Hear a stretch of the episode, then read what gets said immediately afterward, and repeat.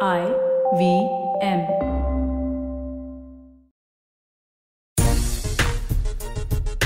Good morning सलाम, नमस्ते। खेल नीति पर आपका स्वागत है। मैं हूँ राजीव मिश्रा। आज बात करेंगे एक एक ऐसी चैंपियन टीम के बारे में, एक ऐसे चैंपियन कप्तान के बारे में, जो लगातार आईपीएल में अपना दबदबा दिखा रहा है। पिछले 12 आईपीएल सीजन्स में चेन्नई सुपर किंग खेली है, जिसमें से 11 बार वो प्लेऑफ में पहुँचने में कामयाब रहे। कितने consistent performance Chennai super king का आईपीएल के इतिहास में रहा है। वो अपने आप में इस बात की तरफ़ इशारा करता है कि चेन्नई जैसी कोई दूसरी टीम नहीं और इसीलिए सीएसके यानी चेन्नई सुपर किंग्स को आप चमत्कार सुपर किंग्स भी कह सकते हैं। एक के बाद एक चमत्कार कर रही है ये टीम। डैडीज टीम कहा जा रहा था इस टीम को जब ये आईपीएल सीज़न चौदह शुरू हुआ हिंदुस्तान में और उसके बाद जब सेकंड फ़ेज़ शुरू हुआ यूएई में तो लगातार ये टीम सबको चौंका रही है। जिस तरह का कॉम्बिनेशन उनके पास है वो बड़ा दावा अपना ठोक चुके हैं इस बार टूर्नामेंट जीतने के लिए। अब सवाल बड़ा ये हो गया है कि कौन रोकेगा चेन्नई सुपर किंग को? क्योंकि अगर आप टॉप तीन टीमों में देखें तो दिल्ली कैपिटल्स है और आरसीबी है, लेकिन क्या ये टीमें अब चेन्नई के विजय रथ को रोक पाएँगी? अपने आप में बड़ा सवाल है। और जिस तरह से शारजा की पिच पर एक बार फिर बल्लेबाज रन बनाने के लिए तरसते नज़र आए, वो भी एक बड़ा सवाल है, क्योंकि तीन मैचेस मुझे याद आते हैं। 125 रन 127 रन और कल 135 रन। अब आप अंदाज़ा लगाएँ कि शारजा में रन बनाना कितना आ, मुश्किल है। आ, हमारे साथ आ, इन सभी विषयों पर बातचीत करने के लिए वरिष्ठ पत्रकार अयाज मेमन जुड़ चुके हैं। अयाज सर अब पहले तो बात चेन्नई की ही कर लेते हैं। बारह आईपीएल सीज़न और खेले चेन्नई सुपर किंग ने और ग्यारह में वो ऑलरेडी प्ले में पहुँच चुके हैं। यानी इस सीज़न में भी ऑलमोस्ट वो प्ले के लिए थ्रू कर चुके हैं। लड़ाई अब नंबर एक और नंबर दो की है। कैसे आप देखते हैं चेन्नई के लिए क्या यूएई आना ब्लेसिंग इन डिस्गाइज हो गया? जिस तरह का कॉम्बिनेशन उनके पास था, जिस तरह के स्लो गेंदबाज थे Dwayne Bravo Sam Curran Hazlewood को जिस तरह से इस्तेमाल किया है, इसके अलावा दीपक चहर और शरदुल ठाकुर, क्या ये कॉम्बिनेशन को सूट ज़्यादा कर रहा है या एक एक नई विचारधारा के साथ, एक नए टारगेट के साथ चेन्नई सुपर किंग यूएई पहुँची है? राजीव, मुझे लगता है दोनों ही चीज़ें सही है, क्योंकि पिछले सीज़न में अगर आप देखें आईपीएल 2020 में जो यूएई में खेला गया था तो वहाँ पर परफॉर्मेंस चेन्नई सुपर किंग्स का सही नहीं था। कुछ फ़र्क आया, कुछ बदलाव आया। एक तो यह है कि डैड जामी अभी भी है प्लेयर्स वही है, लेकिन एक अप्रोच में चेंज आया है। थोड़ा सा ज़्यादा आक्रामक अंदाज है, थोड़ा पॉजिटिव अप्रोच है, और जो इंपॉर्टेंट कड़ियाँ हैं, वो ज्वाइन हो गई। जैसे ऋतुराज गायकवाड़ जिस तरह से ओपन कर रहे हैं, जिस कॉन्फिडेंस से वो खेल रहे हैं, और जिस गति से रन बना रहे हैं, वो बहुत मुश्किल हो गया है ओपोजिंग टीम्स को उनको रोकना, और उनकी पार्टनरशिप फैफ डुप्लेसी के साथ शायद इस टूर्नामेंट में सबसे बेहतरीन ओपनिंग पार्टनरशिप है। हालाँकि अग्रवाल और के राहुल जो है, उन्होंने भी बहुत अच्छा परफॉर्म किया है।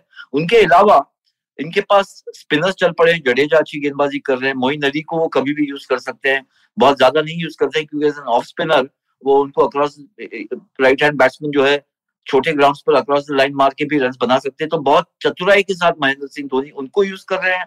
जिस तरह से ड्वेन ब्रावो का फॉर्म जो है, बहुत बेहतरीन हो गया है। इस टूर्नामेंट में बहुत बेहतरीन नज़र आ रहा है। और वो सीपीएल में भी बहुत अच्छा फॉर्म दिखाए थे वही फॉर्म को यहाँ तक ले आए उनका एक्सपीरियंस बहुत काम आ रहा है। और जॉश हेजलवुड जो लगभग पिछला सी, पिछले सीज़न में डगआउट में ही बैठे हुए थे इस बार उनका ज़्यादा इस्तेमाल हो रहा है। महेंद्र सिंह धोनी की कैप्टनसी की तो बात कर प्रशंसा करने की ज़रूरत नहीं है। मुझे लगता है कि दो चीज़ें हो रही है।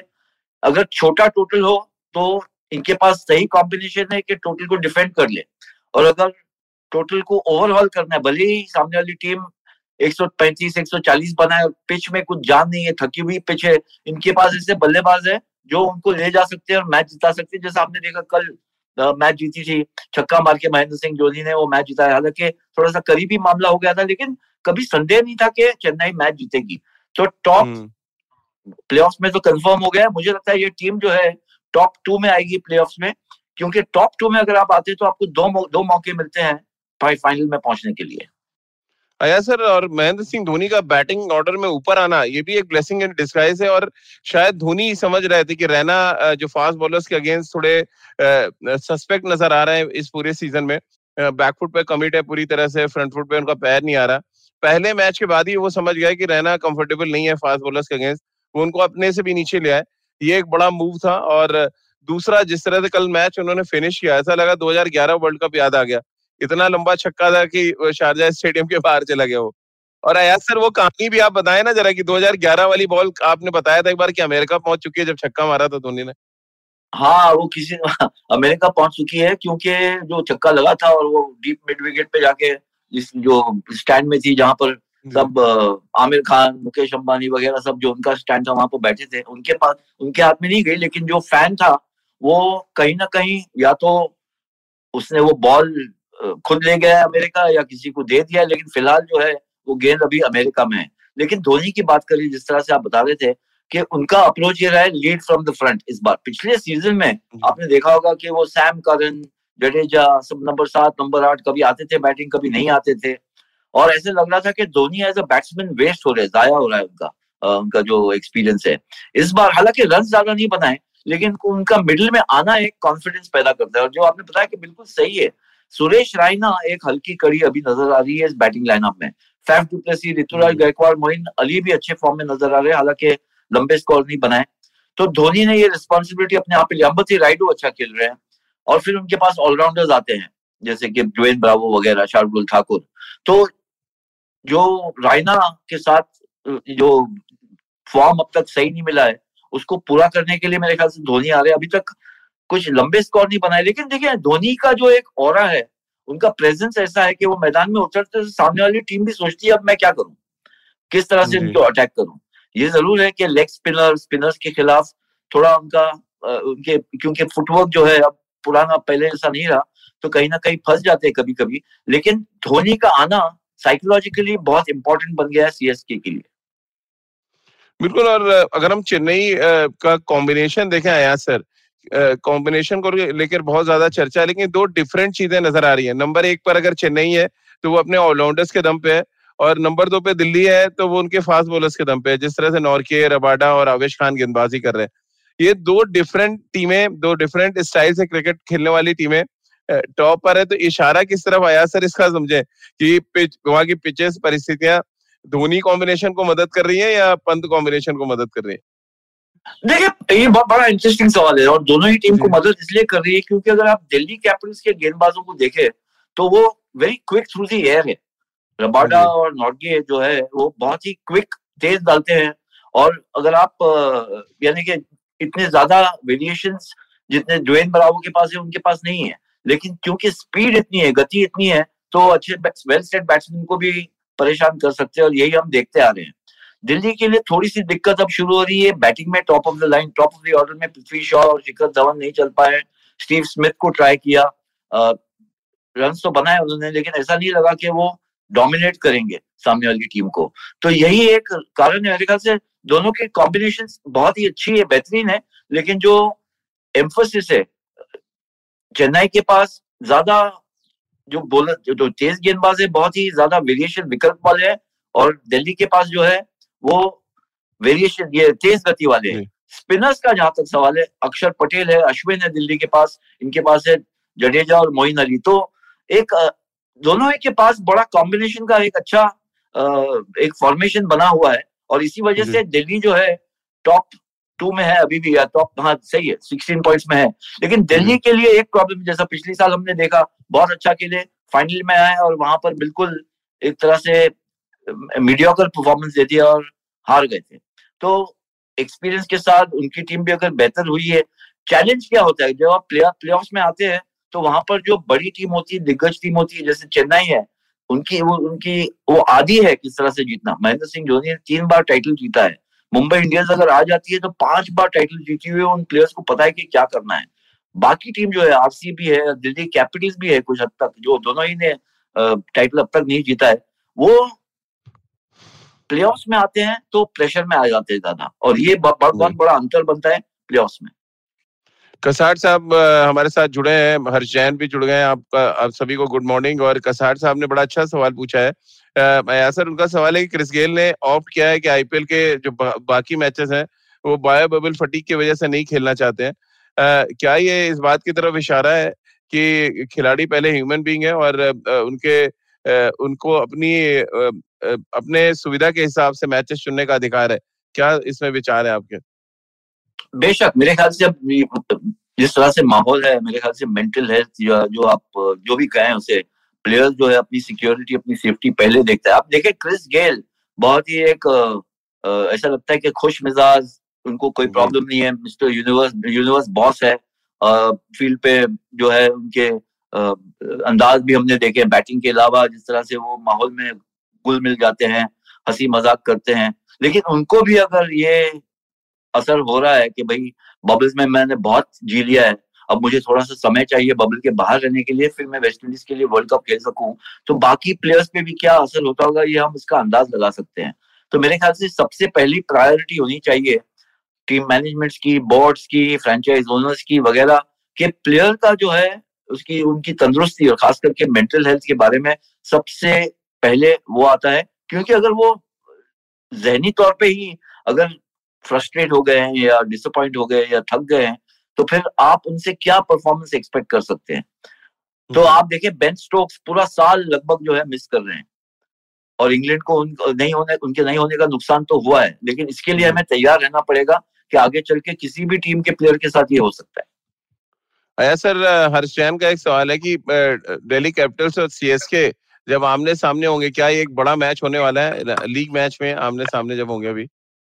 बहुत ज़्यादा, बहुत बड़ा मैच होगा, क्योंकि अगर प्ले में दोनों ही टीम जाती है, और अगर शायद पहली मैच में मिलते हैं प्ले में, या आने उसके बाद की मैच में मिलते हैं तो इस बार जो लीग में मैच खेली जाएगी, वो बहुत ही इंपॉर्टेंट रहेगी, क्योंकि दोनों ही अब एक दूसरे को यू नो अंडरस्टैंड करेंगे, परखेंगे कि कौन की, कौन सी कमी किस टीम में कहाँ पर है किस प्लेयर की है और कॉम्बिनेशन क्या होना चाहिए जब हम इनसे दूसरी बार भी खेलें। तो मेरे ख्याल से ये बहुत ही इंपॉर्टेंट मैच है और एक साइकोलॉजिकल एडवांटेज मिलता है। जो भी टीम जीतेगी उसको एक साइकोलॉजिकल एडवांटेज मिलता है और साइकोलॉजिकल एडवांटेज राजीव हम सब जानते हैं कितना कितने मायने रखता है स्पोर्ट में खास हम्म। करके टी ट्वेंटी में। क्योंकि अगर आप मैच हार के फिर जाते हैं तो फिर एक तरह से आप अंडरडॉग बन जाते हैं आप दबाव में आ जाते हैं। लेकिन अगर आप मैच जीत के जाते हैं तो कॉन्फिडेंस लेवल बहुत हाई होता है। सर चेन्नई सुपर किंग क्योंकि मैच जीती है और जब कोई भी टीम लगातार कंसिस्टेंटली मैच जीतती है तो हर खिलाड़ी का कंट्रीब्यूशन होता है। हमने देखा है वो चाहे ऊपर से लेके नंबर ग्यारह तक हम चले जाएँ। मोइन अली पे चर्चा बहुत कम होती है बट वो जिस तरह की बैटिंग कर रहे हैं यहाँ की स्लो पिचेस पे, जिस तरह से वो टाइम कर रहे हैं गेंदों को कल भी हमने देखा बहुत छोटी सी इनिंग थी बट वो बड़ा इम्पैक्ट उनका नज़र आ रहा था। क्या नंबर तीन पे भेजना एक मास्टर स्ट्रोक है? मोइन अली को जिस तरह से यूज़ किया जा रहा है बैटिंग में और जिस तरह से उनसे बॉलिंग धोनी करा रहे हैं? बेशक। देखिए मेरे ख्याल से मोइन अली की बैटिंग को काफ़ी अंडररेट किया है। इंग्लैंड ने भी अंडररेट किया है जब वो खेलते थे इंग्लैंड के लिए। उन्होंने नंबर वन से नंबर नाइन सब सब बैटिंग पोजीशन में बैटिंग की है। लेकिन एक एक तरह से उनको ऑलराउंडर तो पता है लेकिन प्राइमरीली ऑफ़ स्पिनर धोनी ने ये किया है कि उनको इम्पैक्ट प्लेयर की तरह यूज़ किया है। जो रोल हम्म। पहले सुरेश रायना करते थे as a left hand batsman वो आके बीस पच्चीस तीस रन भी बना दे तो आपको वो मैच विनिंग नॉक हो जाता है। वही कुछ ज़िम्मेदारी दी है मोइन अली को और वो एंजॉय भी कर रहे हैं। और उनके पास एक गिफ्ट है सेंस ऑफ़ टाइमिंग बहुत अच्छा है राजीव एज अ बैट्समैन और बहुत ही यू नो स्टाइलिश भी है और गैप्स निकालते हैं अच्छा मारते हैं लॉफ्टेड शॉट भी अच्छा खेलते हैं। और मेरे ख्याल से उनसे ये डिमांड नहीं है कि आप जाके हर बार सत्तर अस्सी रन बनाए। मेरे ख्याल से डिमांड उनके पास ये है कि अगर चालीस पचास साठ रन का अगर आपको ओपनिंग पर स्टार्ट मिलता है पावर प्ले अच्छा गया तो आप उसका मोमेंटम बनाए रखे। ये नहीं है कि मोमेंटम ड्रॉप हो जाए फिर आखिरी पाँच ओवर में ही सब रन बने हैं। तो ये जो बखूब निभा रहे हैं मोइन अली।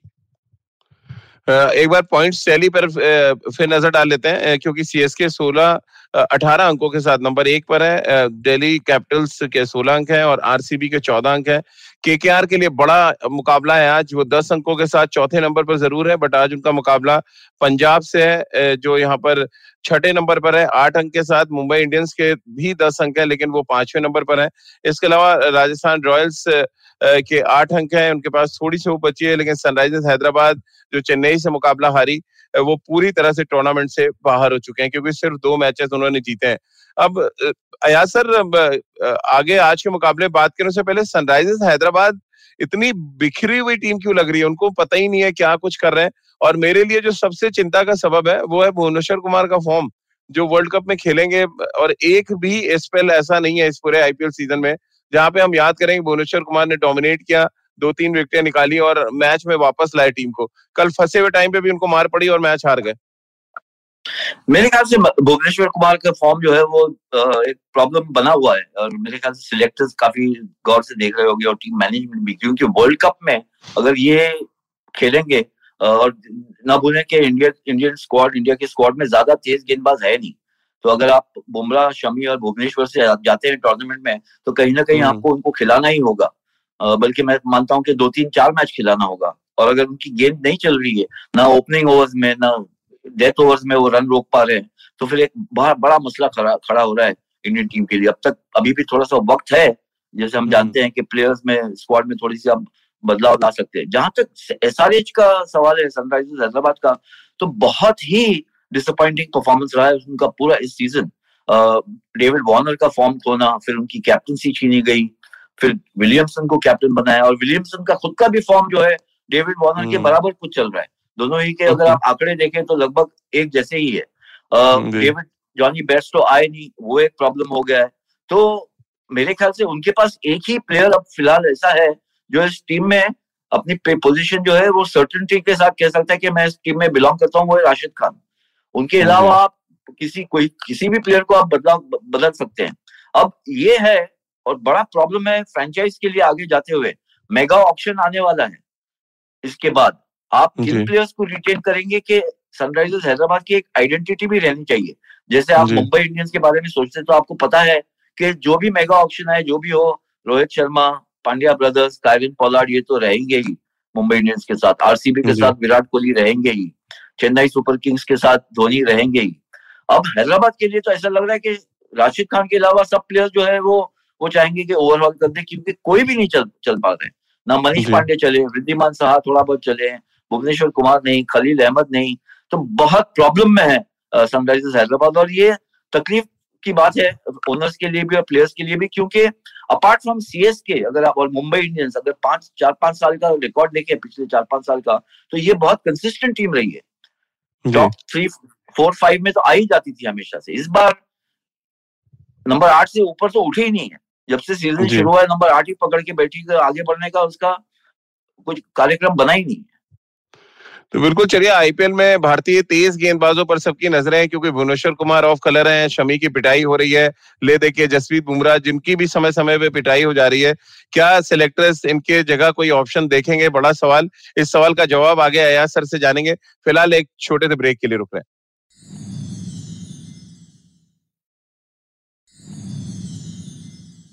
ब्रेक के बाद खेल नीति पर एक बार फिर आपका स्वागत है। बड़ा सीधा सवाल आ गया सर हर्ष जैन का। उनका कहना है कि हर्षल पटेल क्या रिप्लेस कर सकते हैं भुवनेश्वर कुमार को टी ट्वेंटी वर्ल्ड कप में? देखिए अगर आप शॉर्ट टर्म देखें तो डेफिनेटली एक ऑप्शन है क्योंकि बहुत छब्बीस विकेट ले लिए उन्होंने। और बहुत अच्छी गेंदबाजी कर रहे हैं। अ, उनके पास भी मिश्रण बहुत है बहुत बहुत ज़्यादा उनके पास वेरिएशन है। और प्रेशर सिचुएशन के लिए उन्होंने बताया कि उनके पास जो है वो डरते नहीं है। डेथ ओवर्स में आते हैं जब बल्ला फिरता है घूमता है और बहुत रन कंसीड करते हैं। मोहम्मद शमी जैसे गेंदबाज वो भी रन उनकी भी पिटाई हो जाती है। बुमराह की भी जैसा आपने बताया कि पिटाई हुई है। लेकिन हर्षल पटेल का इकोनॉमी रेट भी सही रहा है विकेट्स भी निकाल रहे हैं हैट्रिक भी ले ली है। तो ये सोच हो सकती है कि इन फॉर्म प्लेयर हैं, ज़्यादा समय नहीं है। आईपीएल के तुरंत बाद वर्ल्ड टी ट्वेंटी शुरू होने वाला है। ये नहीं है कि एक महीने या डेढ़ महीने बाद है। तो इन फॉर्म इन प्लेयर है, उनका लय है तो क्यों ना उनको ही साथ में लेके चले? ये सोच डेफिनेटली हो सकती है सिलेक्टर्स की। अयाज सर सिलेक्टर्स क्या ये भी सोच रहे होंगे कि हम पाँच स्पिनर की जगह अगर चार स्पिनर और चार तेज गेंदबाज रखते तो शायद बैलेंस बेहतर होता। क्योंकि आपके पास तीन सीमर है और तीनों अगर आपने खिला दिए तो फिर ऑप्शन आपके पास बचेगा नहीं। क्या ये एक बड़ा मुद्दा होगा जब अगर आप कंसिडर करने बैठेंगे अपना फाइनल स्क्वाड जो है?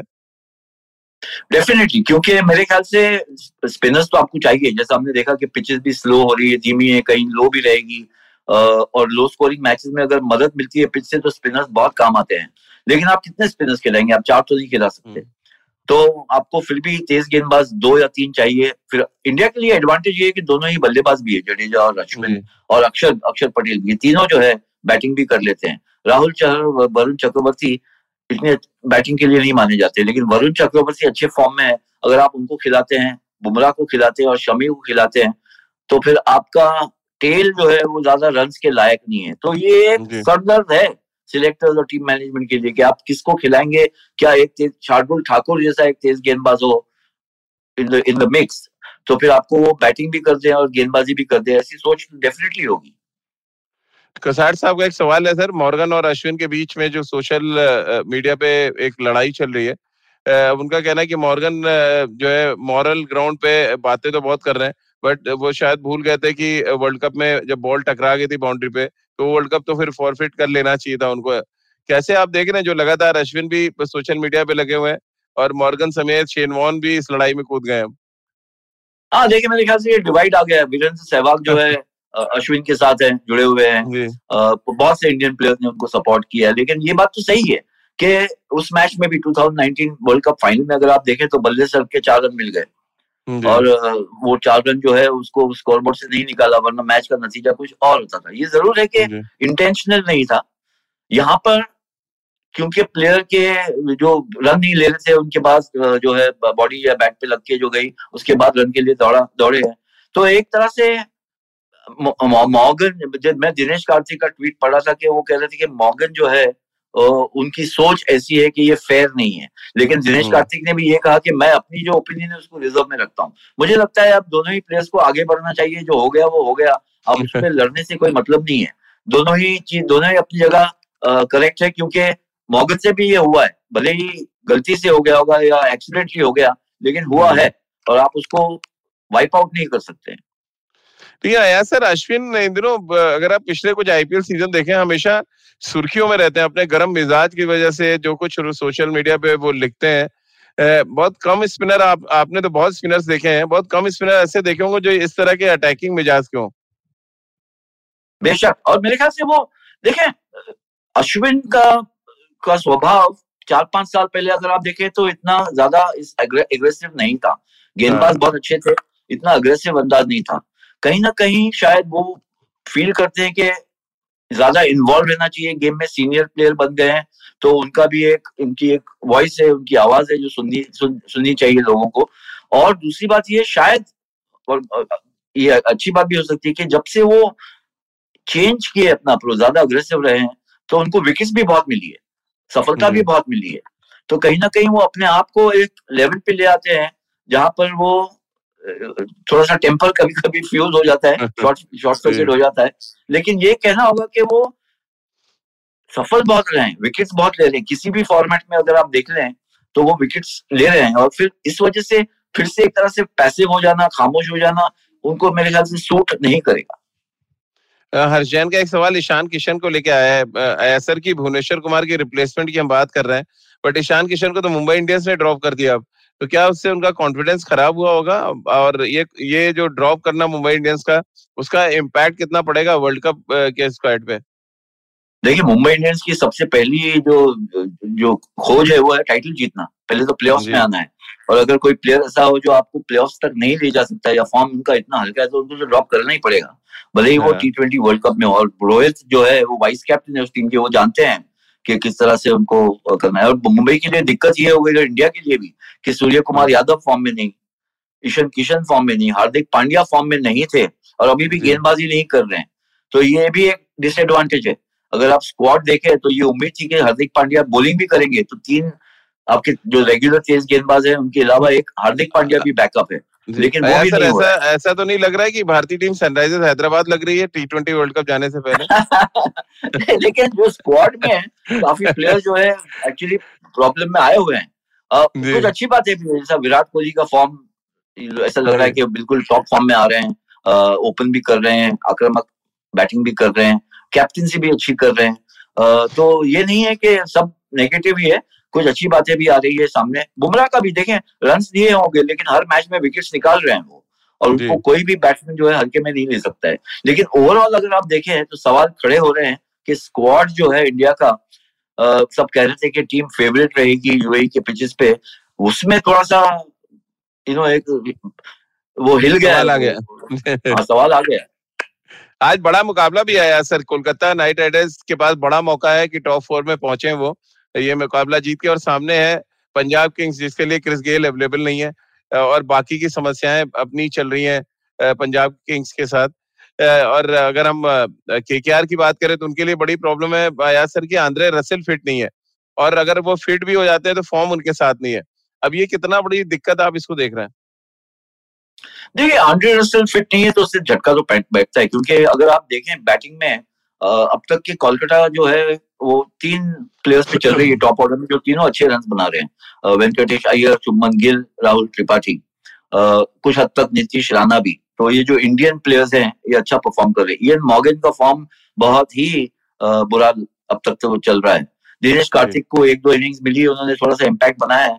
फिर आते हैं आप ऑलराउंडर पे। सुनील नारायण ने अच्छी बैटिंग की है। तो और मैच भी जीता है ऑलराउंड परफॉर्मेंस से।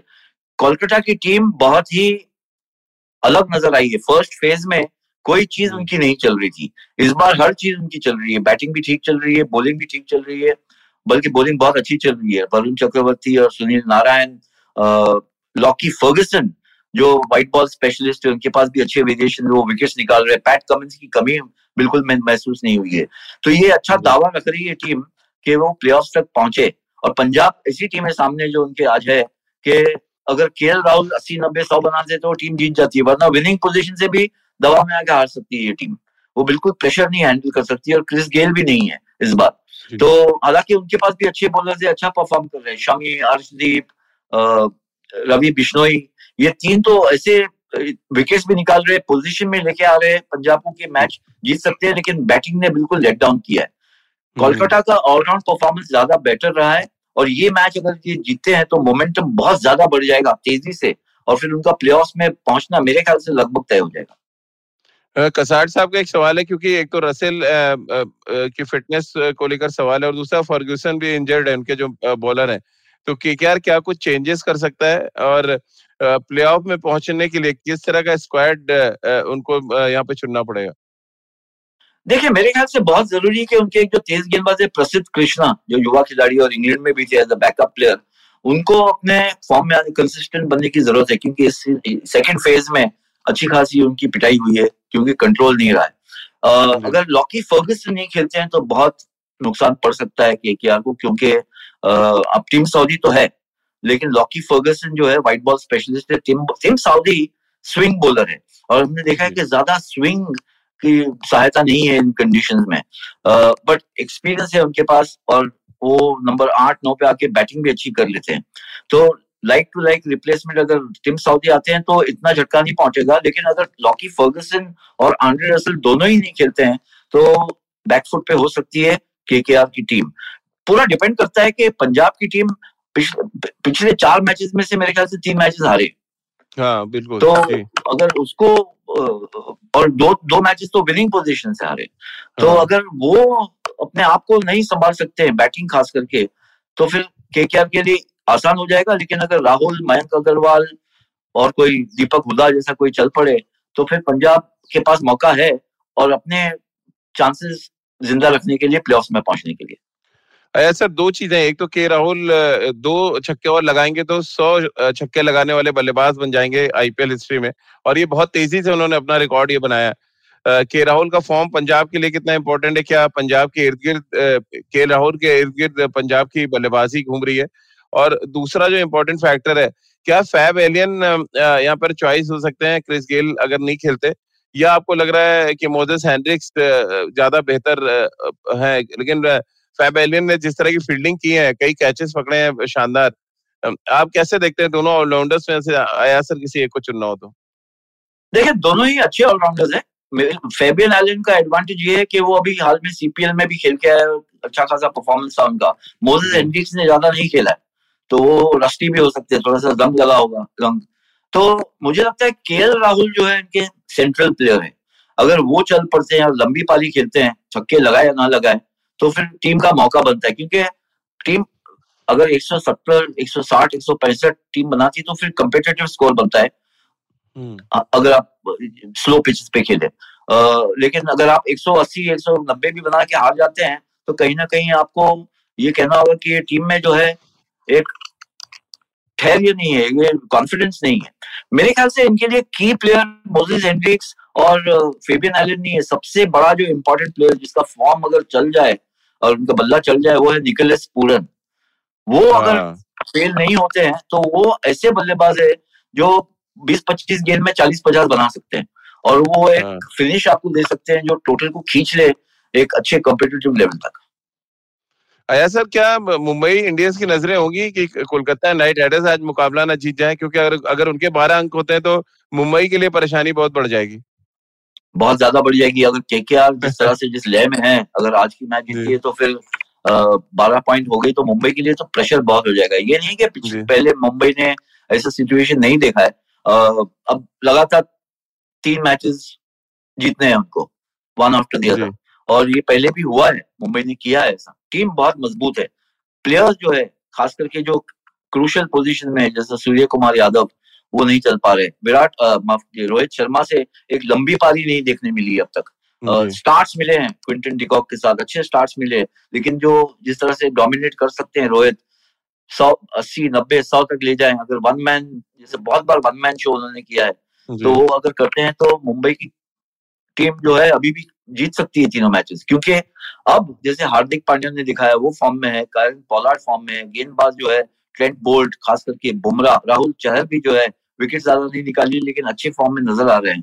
तो ओवरऑल कॉम्बिनेशन बहुत सही है मुंबई का। अब ये है कि एज अ यूनिट हर चीज़ जो एक जिक्सॉ पजल होता है जैसे आप जानते हैं कॉम्बिनेशन में और जब मैदान में उतरती है टीम कि वो जिक्सॉ पजल में सब पीसेस बराबर अगर फिट होते हैं तो टीम बहुत अच्छा परफॉर्म करती है जीतती है। लेकिन एक दो पीस अगर गलत चले जाए तो फिर पूरी टीम को नीचे खींच सकते बिल्कुल और अयाज सर ने जो एग्जांपल दिया, उसके हिसाब से तो चेन्नई और दिल्ली दो ऐसी टीमें हैं जिनके सारे ब्लॉक्स बहुत फिक्स नज़र आ रहे हैं। बहुत बहुत शुक्रिया अयाज सर आपका हमारे साथ जुड़ने के लिए। तो आप भी खेल नीति के साथ जुड़िए। रोज सुबह नौ बज के तीस मिनट पर सिर्फ़ खेल नीति के यूट्यूब चैनल और आईवीएम के फेसबुक पेज पर आप मुझसे भी जुड़ सकते हैं और अपने सवाल भेज सकते हैं। मेरे Twitter handle at the rate Rajeev मिश पर इसके अलावा खेल नीति का हर एपिसोड आप सुन सकते हैं आईवीएम ऐप पर आईवीएम पॉडकास्ट डॉट कॉम पर।